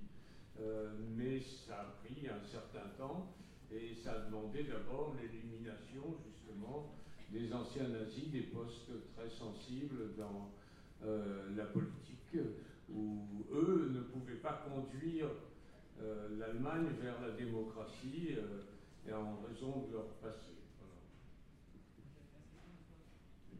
J'ai ajouté encore, on vous a parlé du procès de Cologne qui avait commencé la mobilisation D'abord, on était seuls, mais après, on a créé autour de nous un grand groupe comme les jeunes juifs du Bétard, les anciens déportés ou leurs enfants. Et bien, quand ils ont vu nos actions un petit peu illégales, manifestations en Allemagne devant le bureau des criminels nazis, ils sont réunis avec nous. Et on avait quand même mené cette campagne jusqu'à l'ouverture du procès, c'est en 1979, avec des, des, voyages en Allemagne, on arrivait, on manifestait. Et le dernier jour, pour le, pour avant le jugement, il y avait un train qu'on a organisé de Paris avec 1000 juifs. Mais c'était, je dis, tous nos amis, euh, donc ils ont perdu des parents, des frères, des sœurs. Il n'y a jamais eu le mot de il faut les tuer. C'était toujours, nous le ferons avec vous, pour que ces criminels soient jugés. Jugés en Allemagne, qui n'a pas voulu pendant longtemps les juger, et c'est la justice allemande que nous allons soit forcés de les juger. C'était beaucoup plus important que tuer dans un, dans un petit coin, un Lichtenhag. C'était la, la justice allemande qui les a jugés. Et le juge, justement, avait dit, écoutez, euh, euh, c'est un peu dur pour moi de juger des gens comme des, bons pères de famille après la guerre, mais je le fais parce que c'est le système nazi qui était jugé à travers eux. Ça, c'était beaucoup plus important que dans, euh, justement, quelqu'un de notre groupe va tuer quelqu'un. Voilà. Bonjour, je m'appelle Emma, je viens du collège doctorat. Et y a-t-il des nazis qui n'ont pas encore été jugés Oui, un certain nombre de grands nazis euh, n'ont pas été jugés parce qu'ils sont morts entre-temps et qu'ils euh, auraient dû être jugés dans les années 70, 60, 70, mais ou bien ils ont été jugés et ils ont été euh, acquittés, ou bien ils ont eu une peine très faible. Et la justice interalliée, parce qu'il y avait une justice alliée, une justice interalliée euh, au début, après la défaite de l'Allemagne, quand, l'Allemagne n'existait pas encore à ce moment-là. L'Allemagne avait disparu. Et euh, ils ont, un certain nombre ont été condamnés à mort. Mais il y a eu euh, la, la guerre froide, la création de la République fédérale allemande, la République démocratique allemande, la République fédérale immédiatement supprimer la peine de mort et euh, euh, les criminels qui avaient été condamnés par les puissances alliées ont été libérés rapidement parce que c'était impopulaire en République fédérale euh, de voir des, des, Allemands en prison, donc on les a libérés assez rapidement. Donc des gens qui ont participé au meurtre de milliers de personnes avec euh, cruauté impitoyable, eh bien, ont été libérés au bout de 7-8 ans, alors qu'ils avaient été condamnés à mort. Quelques-uns ont été pendus euh, avant la période de la guerre froide, mais euh, dans l'ensemble, les grands criminels nazis ont, je dirais, ceux qui n'étaient pas politiques, ceux qui étaient politiques avaient été condamnés à Nuremberg, mais euh, ceux qui étaient des cadres supérieurs, euh, pour la plupart, ont eu des, euh, disons, ont eu des sentences qui étaient des sentences tout à fait indulgentes. Voilà. Et c'est simplement à partir du moment où, des années 70, que les procès ont pu reprendre avec des issues beaucoup plus favorables, mais avec moins de grands criminels, puisque les grands criminels, bah, de mort naturelle, disparaissent. Ce Ce qui a rendu possible cette justice tardive, c'est aussi, vous le savez, parce que les crimes contre l'humanité, crimes de génocide, sont devenus des crimes imprescriptibles, ce qui explique qu'aujourd'hui encore, des enquêtes et euh, des jugements soient, soient possibles. Alors c'est évidemment un aspect que vous trouverez euh, encore davantage explicité dans les mémoires, hein, vous le savez, qu'ont publié Serge et Beat Klarsfeld en 2015, euh, des mémoires qui sont toujours disponibles, y compris en livre de poche, et qui se lisent comme un roman, un roman d'espionnage, mais un roman passionnant, et vers lequel on vous, renvoie évidemment. Tout comme les, il faut en faire euh, le formidable livre d'Hans et, Sophie Scholl qui rend compte de leur combat dans la résistance en Allemagne qui s'appelle La Rose Blanche et qui est toujours disponible aux éditions de minuit. Les jeunes gens de votre âge, euh, et c'est une lecture là encore euh, qu'on ne peut que vous, recommander. Alors, il nous reste du temps, la, parole a été donnée à vos camarades qui étaient en tribune, mais vous avez évidemment vous aussi, vous toutes et vous tous, la possibilité eh bien, de, d'échanger avec Serge et Béat Klarsfeld. Alors je crois qu'il y a de ce côté-ci euh, des questions presque spontanées. Voilà. Allez, pendant que vous les... Voilà, n'hésitez pas, une question. Bonjour, je m'appelle Orge, je viens de la Reine. Euh, J'ai une question. Euh, comment vous avez géré votre vie de famille et votre vie professionnelle?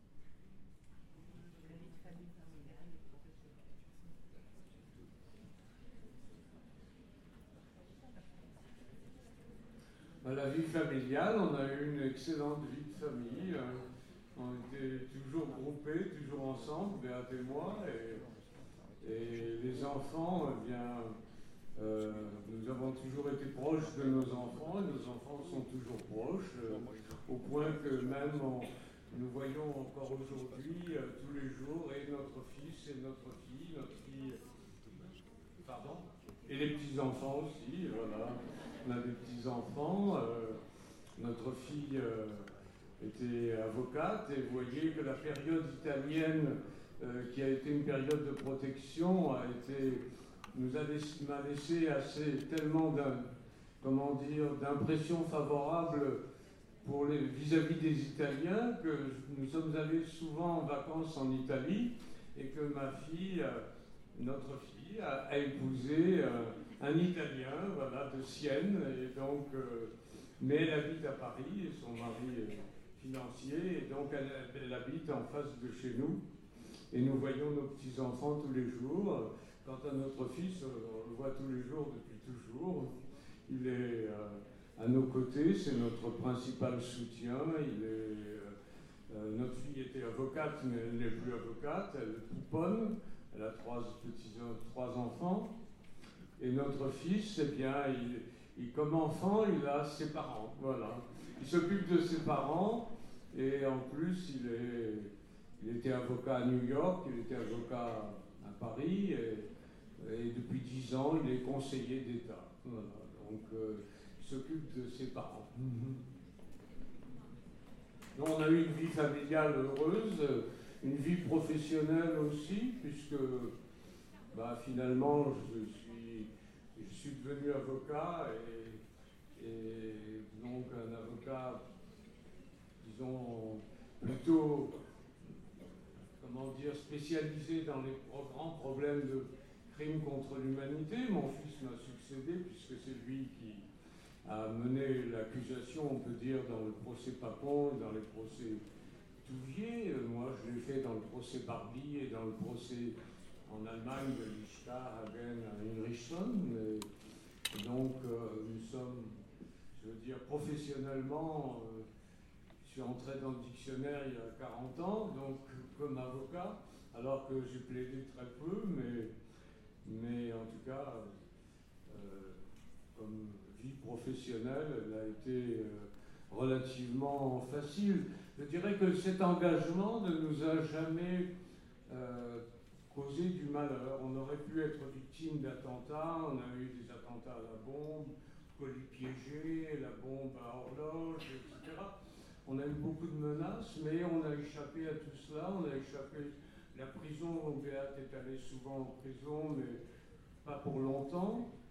Et on a, échappé à, bon, beaucoup de situations dangereuses, notamment au Moyen-Orient, au Liban, pendant les guerres civiles, en Syrie, où on est allé manifester à plusieurs reprises, dans des dictatures d'Amérique du Sud, chez Pinochet ou chez Stroessner, au Paraguay, au Chili.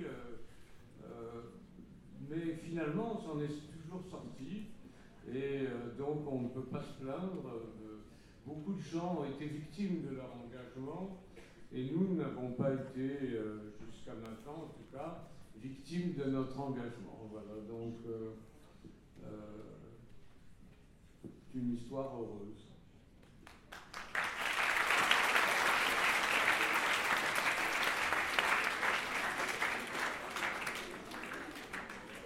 bonjour, je m'appelle Andrea, je viens du collège Roland Garros. Euh, quelle est la chose ou la personne qui vous faisait le plus peur?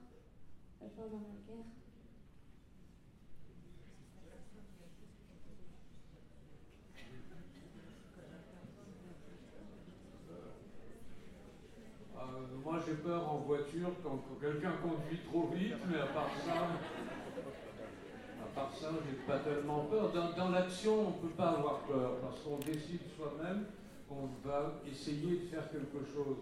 Et tant qu'on est en train d'essayer de faire quelque chose, ben on veut réussir et on ne peut pas avoir peur. Et chaque fois que, bon, peut-être il y a une appréhension, ben je me retourne vers la période où, vers euh, la période où, où les parents arrivaient à Auschwitz avec leurs enfants. Comment je peux avoir peur quand il y a eu des situations comme celle-là? Moi aussi, j'aurais dû arriver à Auschwitz. Mon père y est arrivé. Donc, la nuit de cette euh, rafle que j'ai vécue à Nice euh, est une euh, nuit de référence, c'est-à-dire que je me retourne vers cette période et j'épuise la force de ne pas avoir peur, même si normalement, selon mon caractère, j'aurais peur peut-être.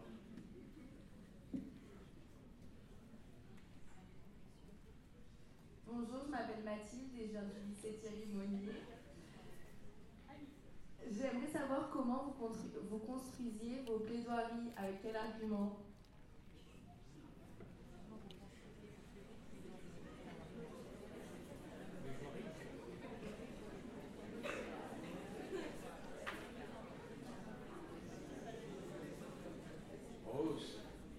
D'abord, il faut, il faut bien connaître à, fond un dossier. Et puis ensuite, bon, ça dépend de chacun. Moi, je, les plaidoiries, je les préparais d'un seul, d'un seul jet parce que j'attendais que l'inspiration vienne. Et puis, euh, ça venait. À partir du moment où vous connaissez très bien un dossier, il n'y a pas de problème pour élaborer une, une plaidoirie. C'est pas compliqué.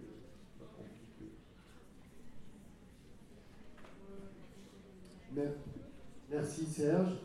Alors, on, se rapproche et on va se, décaler du côté gauche. Est-ce que... Parfait. Voilà, le temps d'arriver.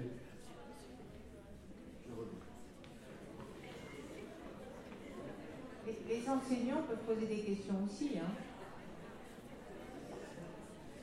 Monsieur Campesato, je sais qu'il vous tient à cœur en tant que proviseur du lycée Calmette de de réparer ce que vous avez ressenti comme une injustice quand les, enfants ont été empêchés de rentrer dans leur lycée. Et euh, bon, si des enseignants qui vous accompagnent peuvent poser des questions, n'hésitez pas. Lucas Mouret du lycée Calmette. Euh, ma question est de savoir, euh, après avoir voyagé dans le monde entier, comme vous l'avez dit, en Amérique du Sud, en Allemagne, est-ce que la vision de la mémoire de la Shoah et de la Seconde Guerre mondiale est vue différemment qu'en France après les années de la Seconde Guerre mondiale On peut voir que a été caché, comme par exemple Simone Veil qui a écrit son livre qu'à partir de 2004, il ne l'a pas écrit avant, parce que cette mémoire a été cachée euh, des Français. Euh, donc c'était pour savoir si cette mémoire était vue de la même façon dans les autres pays, euh, où elle était vue de la même façon.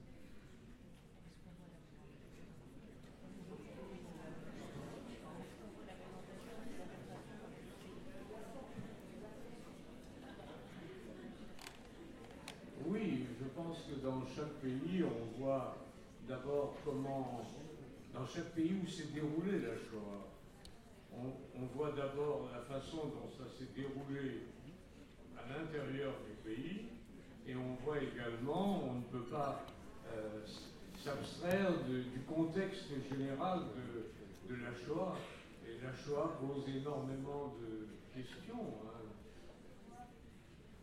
Comment c'est arrivé euh, Quelles sont les sources lointaines Quelles sont les sources euh, les plus récentes Et puis, comment ça s'est passé Quel a été le comportement de la population Quel a été le comportement des dirigeants. Vous le voyez pour la France, la France est le pays des droits de l'homme, et dans la France, des pays, pays des droits de l'homme, eh bien, euh, la Shoah a eu lieu avec la complicité euh, des autorités de l'époque, euh, c'est-à-dire du gouvernement de Vichy, c'est-à-dire qu'un maréchal de France, l'homme le plus glorieux de la France, et le Premier ministre Pierre Laval, qui était un Premier ministre très expérimenté, qui était plusieurs fois Premier ministre, Bousquet, qui était chef de la police et qui était le fleuron de la technocratie,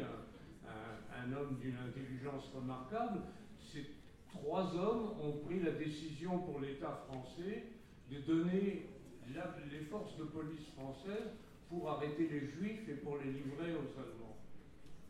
Comment ça se fait? C'est une question qui continue à agiter, à agiter euh, la société française euh, d'un point de vue politique et d'un point de vue moral également. Euh, sont des hommes respectables, vous voyez, qui ont, qui ont commis ces, ces actes. Et, les, les, Français continuent à se poser la question comment cela a été possible? Parce que finalement, les enfants juifs de l'époque, moi j'ai eu la chance et Simone Veil aussi a eu la chance de n'avoir que les Allemands en face de nous. Mais si les Juifs roumains avaient été dans euh, cible en 1942, bah, j'aurais vu arriver des policiers français pour, pour m'arrêter. Euh, la plupart des enfants juifs en France n'ont pas vu des soldats allemands ou des policiers allemands venir les arrêter, ils ont vu des gardiens de la paix les gardiens de la paix, euh, des agents de police ou des gendarmes qui étaient en principe chargés de leur sécurité, venir les arrêter et venir arrêter leurs parents, et leurs frères, leurs sœurs. Alors ceux qui ont survécu, ils sont beaucoup heureusement à avoir survécu parce que la France est certainement le pays où les enfants ont été le mieux protégés. Euh, sur 70 000 enfants, 11 000 ont été arrêtés et déportés. Mais ceux qui ont survécu eh bien, avaient très peur des, policiers français et ont gardé une blessure qui était une blessure euh, véritablement presque inguérissable. Elle a guéri grâce à, Jacques Chirac. Euh, elle a été cicatrisée grâce à Jacques Chirac et à son discours de 1995 dans lequel il a reconnu la responsabilité de la France dans ce qui s'était passé. Ce jour-là, le jour de la rafle du vélodrome d'hiver, 4000 enfants ont été arrêtés. Ce jour-là, la France accomplissait l'irréparable et il a essayé de réparer. Et il a réparé en grande partie et ses successeurs, François Hollande, Emmanuel Macron, ont également sont restés dans, exactement dans la ligne de, de, Jacques Chirac. Mais euh, c'est une période, une période euh, où, euh, disons, la France de Vichy a perdu son, son âme. Voilà. Et la population française, n'a pas été consultée pour des persécutions anti-juives. Il n'y a pas eu de référendum pour demander s'il faut persécuter les juifs. c'est véritablement un État autoritaire, et à la tête de l'État autoritaire, le chef de l'État, le chef du gouvernement, et puis le, ministre de la police, Bousquet, qui ont pris les décisions. Et euh, la population française, elle, a réagi très favorablement. Elle a été le meilleur rempart pour protéger les juifs en France. Trois quarts des juifs en France ont survécu et on le doit essentiellement à l'humanité des Français qui étaient nourris de charité, je dirais, chrétienne et également de valeurs républicaines qu'ils avaient appris à l'école grâce aux instituteurs, etc. Et donc, sont les Français qui ont aidé beaucoup les Juifs, pas le gouvernement de, de Vichy. Le gouvernement de Vichy n'a réagi que quand il a été sous la pression de son opinion publique ou sous la pression des défaites euh, des Allemands. Merci Serge. Une nouvelle question. Bonjour, je m'appelle Jean-Christophe, je viens du collège Jean Bosco. C'est pour demander, euh, êtes-vous fier d'avoir giflé le chancelier allemand?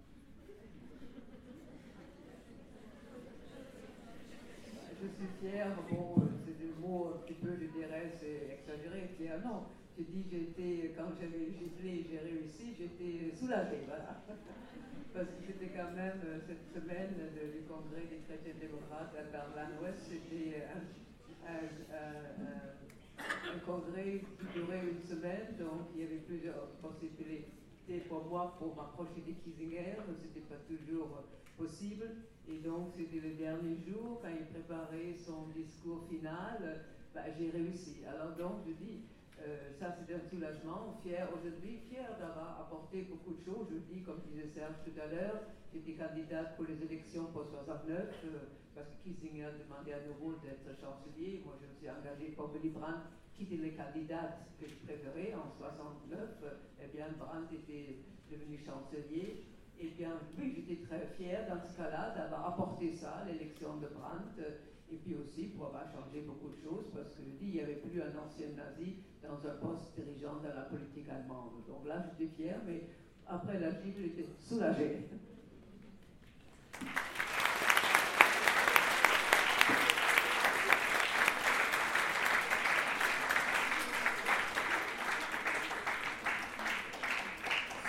Derrière son caractère un peu brut, c'était une excellente question parce que cet événement, on- dont on ne mesure pas tout à fait euh, avec le recul l'importance, peut-être ce matin, est un événement qui a eu un retentissement mondial, qui a fait la une de toute la presse dans le monde entier et qui a été accompli par un couple qui, à l'époque, avait une trentaine d'années. C'est-à-dire que vous mesurez que la jeunesse eh bien, euh, la fougue de la jeunesse, elle a été ici mise au service d'une cause et que cette fougue, des décennies plus tard, elle est toujours là et elle est toujours là aussi pour vous et pour construire un, avenir meilleur à vous et à l'ensemble de l'humanité. Le vœu de Martin Watkins a été entendu et Madame va euh, souhaiter, euh, a souhaité directement interroger les Klarsfeld. Bonjour. Madame Le professeure de français du projet mémoire au lycée Thierry-Monnier. Euh, je sais que vous avez aidé Patrick Modiano à écrire euh, ses romans, notamment euh, Dora Bruder. Premièrement, j'aimerais savoir si d'autres écrivains vous ont sollicité pour écrire leurs romans ou leurs films ou leurs pièces de théâtre. Et deuxièmement, j'aimerais bien que vous expliquiez aux élèves quel est le rôle de la fiction dans la transmission de la mémoire, je veux dire par rapport au travail d'un historien.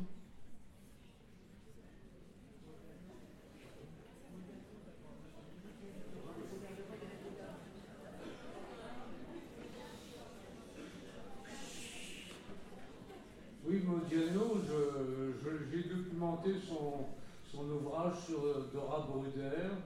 Modiano était venu nous voir quand le premier mémorial de la déportation, quand j'ai établi le premier mémorial de la déportation en 1978, et il a écrit de très beaux articles sur euh, ce mémorial de la déportation, et puis ensuite sur euh, le mémorial que j'ai écrit sur les enfants, puisque à l'aide de mes amis, des fils de notre association des fils et filles des déportés juifs de France, nous avons rassemblé, nous avons réussi à découvrir plus de 5000 photos sur les 11 000 enfants qui ont été déportés.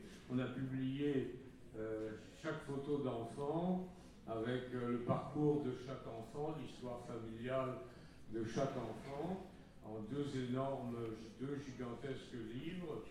Eh bien, Modiano a, salué euh, ces publications et il m'a demandé de l'aider à retrouver Dora Bruder. J'ai retrouvé même les photos de Dora Bruder. Il a pu voir le visage de Dora Bruder qu'il ignorait jusque-là. et il a publié un très beau livre, Dora Bruder, qui, bon, on a eu ensuite un dissentiment parce qu'il n'a pas parlé de cette euh, documentation, mais je pense qu'il était tellement amoureux de Dora Bruder qu'il voulait la garder pour lui. Voilà, il l'a gardée pour lui. effectivement, euh, c'est un beau livre et un chef-d'œuvre de littérature. Bon, sinon, j'ai écrit à peu près 200 préfaces d'ouvrages, donc je connais bien la littérature euh, sur cette période. et également, je suis président du comité de lecture de la collection témoignages, nous avons publié 80 livres à la Fondation pour la mémoire de la Shoah. Et notre association, on en a publié aussi euh, euh, un certain nombre. Donc, euh, moi, je suis très sensible à ce qui a été écrit au moment où, les choses ont été vécues. vous retrouvez des journaux, notamment des, œuvres qui ont été écrites pendant la période, c'est-à-dire pendant le, moment où, l'auteur vivait la Shoah ne savait pas ce qui allait arriver. Et ces ouvrages sont très émouvants pour moi.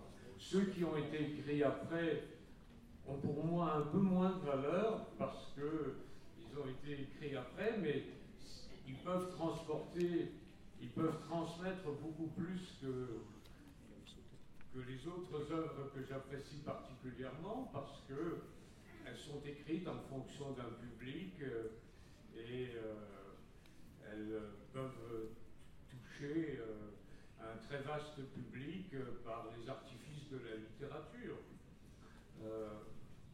donc toutes les formes, à condition que la qualité règne, toutes les formes d'expression sont valables. Le, cinéma, le, roman, le documentaire, l'opéra, la symphonie, euh, la sculpture, la peinture, tout, tout peut exprimer euh, la Shoah, comme tout grand événement. Euh, ça, me paraît, ça me paraît tout à fait euh, logique et raisonnable que chaque artiste essaye d'exprimer ce qu'il ressent à partir de, à partir de la Shoah.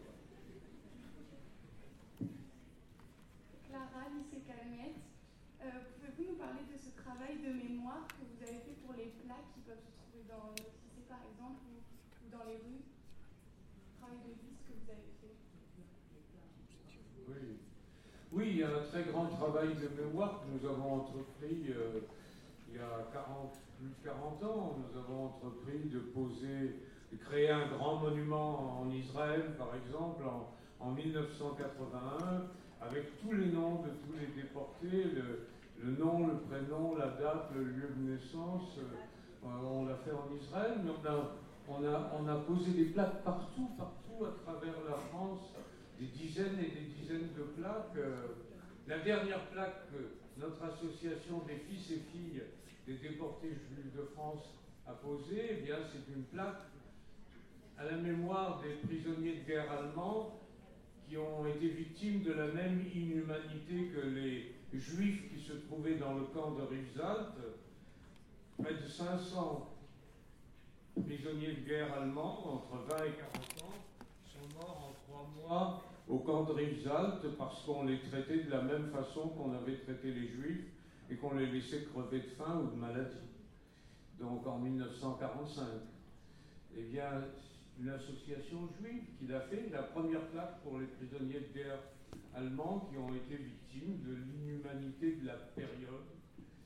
Nous avons posé des plaques partout à travers la France dans les, les lieux qui étaient des lieux de mémoire.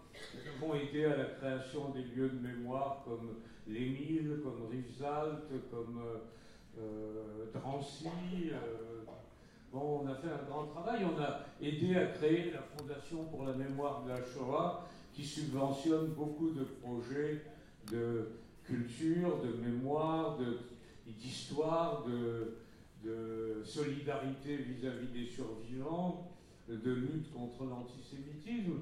Bon, on, a fait tout ce qu'on a pu. Je suis au conseil d'administration de toutes ces, institutions, y, compris à Auschwitz. Euh, je suis euh, au conseil international d'Auschwitz, à la fondation Auschwitz-Birkenau. Donc, euh, notre travail notre travail de mémoire et d'histoire continue. L'histoire, j'ai écrit l'histoire de la solution finale en France, qui est un ouvrage de référence, et donc euh, euh, pas seulement un travail d'archiviste comme celui de, de faire, euh, d'établir le mémorial de la déportation, mais un livre euh, d'histoire. Hein. Je suis docteur euh, lettres, donc c'est dans tous les domaines, mais je suis à, la fois un avocat et puis, comment dire, historien et avocat. Merci beaucoup Serge. Alors, l'heure avançant, on va prendre les trois dernières questions. Les personnes s'étaient manifestées. Ce que je vous propose pour gagner du temps, c'est qu'elles soient posées les unes à la suite des autres, de manière à ce que vous puissiez, avec Béat, faire une réponse synthétique.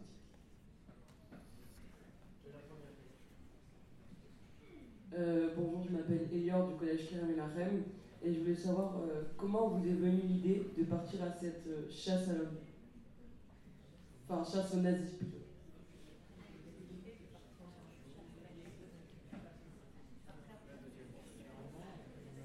Bonjour, Sarah lycée Calmette et je voulais savoir, donc vous nous avez dit que vous avez participé au procès Klaus Barbie et je voulais savoir au moment du verdict, euh, est-ce que le sentiment qu'on ressent est un sentiment euh, d'avoir accompli un devoir envers sa patrie Est-ce que c'était plutôt un sentiment de fierté et euh, de satisfaction personnelle? Et puis la troisième question et dernière pour cette séance.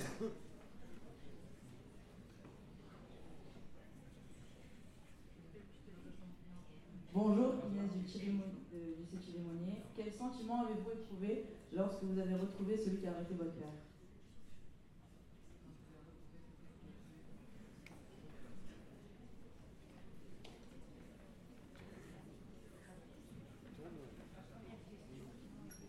Voilà donc trois questions qui tournent autour de la justice et qui seront une bonne conclusion à cette euh, matinée d'échange.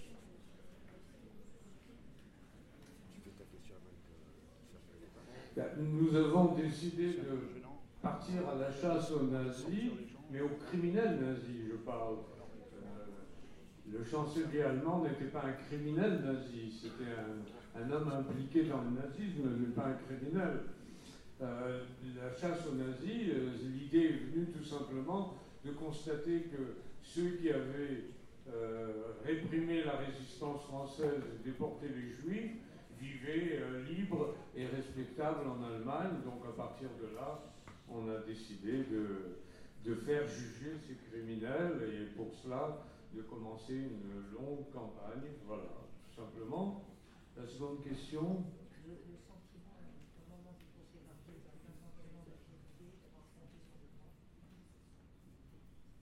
Euh, oui, j'étais fier pour Béat, parce que Béat a fait mener plusieurs campagnes toute seule en, en, Bolivie, et lorsque nous avons vu entrer Klaus Barbie dans le box des accusés, eh une de ses premières déclarations a été euh, Tous mes ennuis ont commencé quand cette femme, elle montrait Béat, quand cette femme est venue pour la première fois donc en Amérique du Sud, euh, et voilà, ça c'était un sentiment de fierté vis-à-vis du rôle qu'avait joué Béat, parce que c'était pas joué du tout, que de, c'était pas écrit que euh, Klaus Barbie se retrouverait dans le box des accusés à Lyon, alors qu'il avait fui au bout du monde dans la cordillère des Andes, et que c'est Béate, une jeune femme, qui est allée le, le débusquer là-bas, l'identifier, et euh, nous avons été actifs jusqu'au bout pour le ramener, pour le faire ramener en, France. C'était de nombreuses euh, aventures et péripéties euh, pour nous et pour nos amis. Et le sentiment, bah, le sentiment, c'était, un procès qui était un procès facile parce que Barbie était tellement coupable que non, son avocat n'a même pas essayé, pratiquement essayé de le défendre. Son avocat a tenu surtout à ce qu'il reste dans sa cellule pour être lui-même la vedette du procès.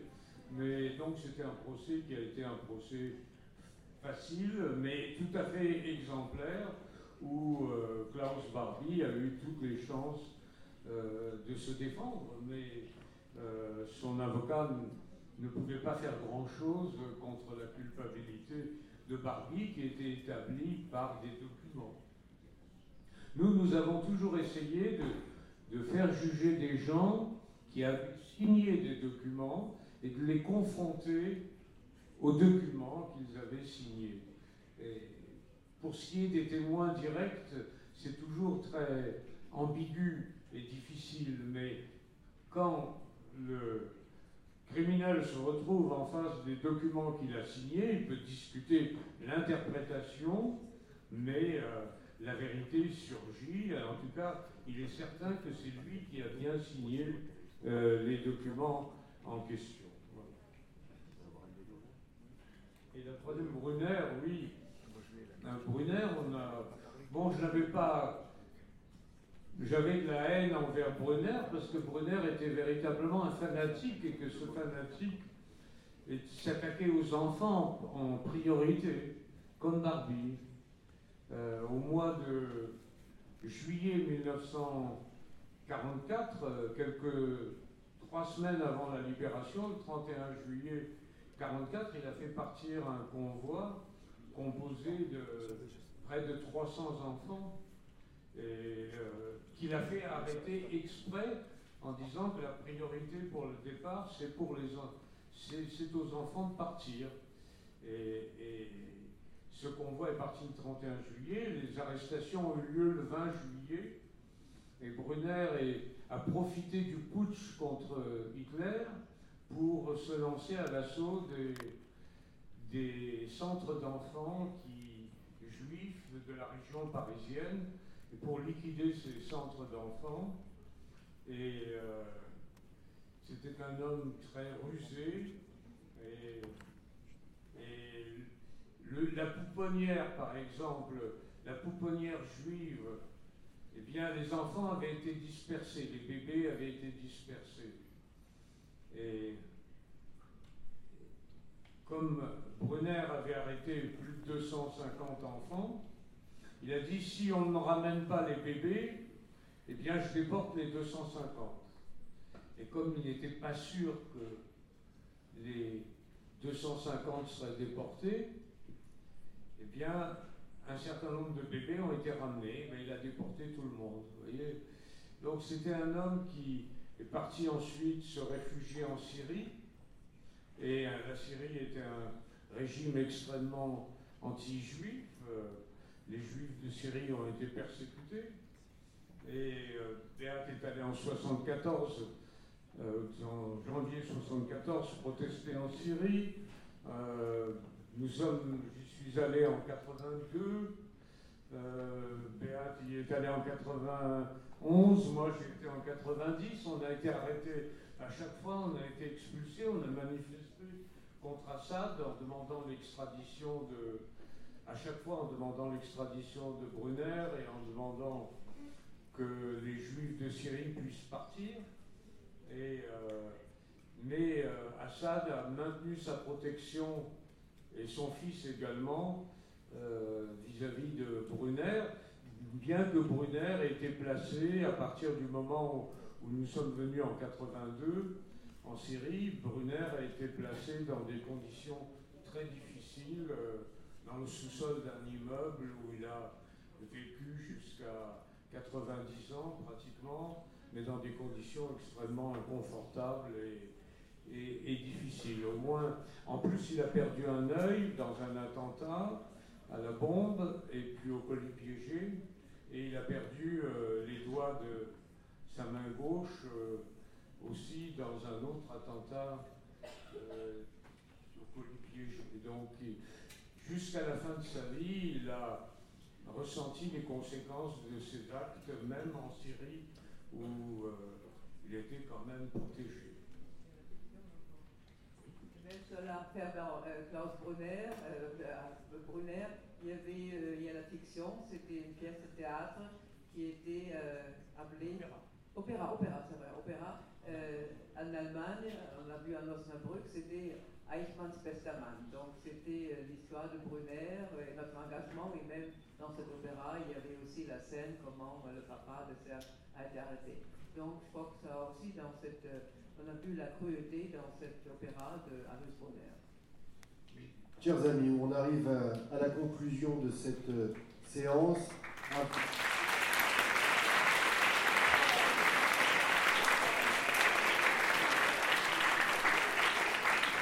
Et pour conclure cette, euh, cette séance exceptionnelle, peut-être euh, inviter Serge et Béat à, vous, à s'exprimer une dernière fois auprès de vous, peut-être en quelques mots, quel message vous aimeriez euh, donner à ces jeunes ce matin, à eux qui sont l'avenir du 21e siècle?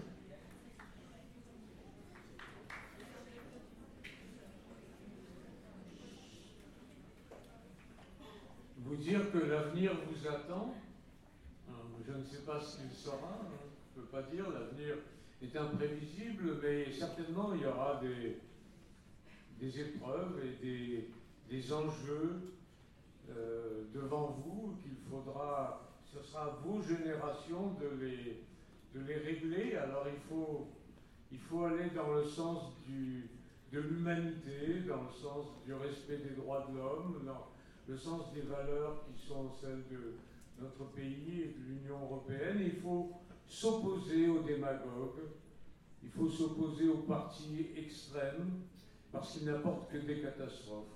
Vous avez vu l'univers concentrationnaire nazi, le goulag euh, du côté de l'extrême gauche, et la vérité et, la liberté, l'humanité, tout cela se trouve dans ces partis centristes qui ont des défauts, mais qui ont d'immenses qualités, et donc vous devez défendre ces valeurs euh, et vous méfier particulièrement des démagogues euh, qui ont beaucoup de talent en général, euh, ils ont du talent pour convaincre, mais il faut absolument, l'histoire le montre, les extrêmes ne conduisent qu'à des catastrophes. Voilà donc le message que je peux vous dire. Ben voilà, vous êtes jeunes, donc comme ça, je crois parmi vous, il y a, il y a combien qui sont, euh, peuvent euh, voter Ici, il y a combien qui peuvent voter maintenant pour les européennes Combien? Donc, alors, votre travail, c'est aller voir les parents, les amis et dire ne votez ni pour Mélenchon et ni pour Marine Le Pen.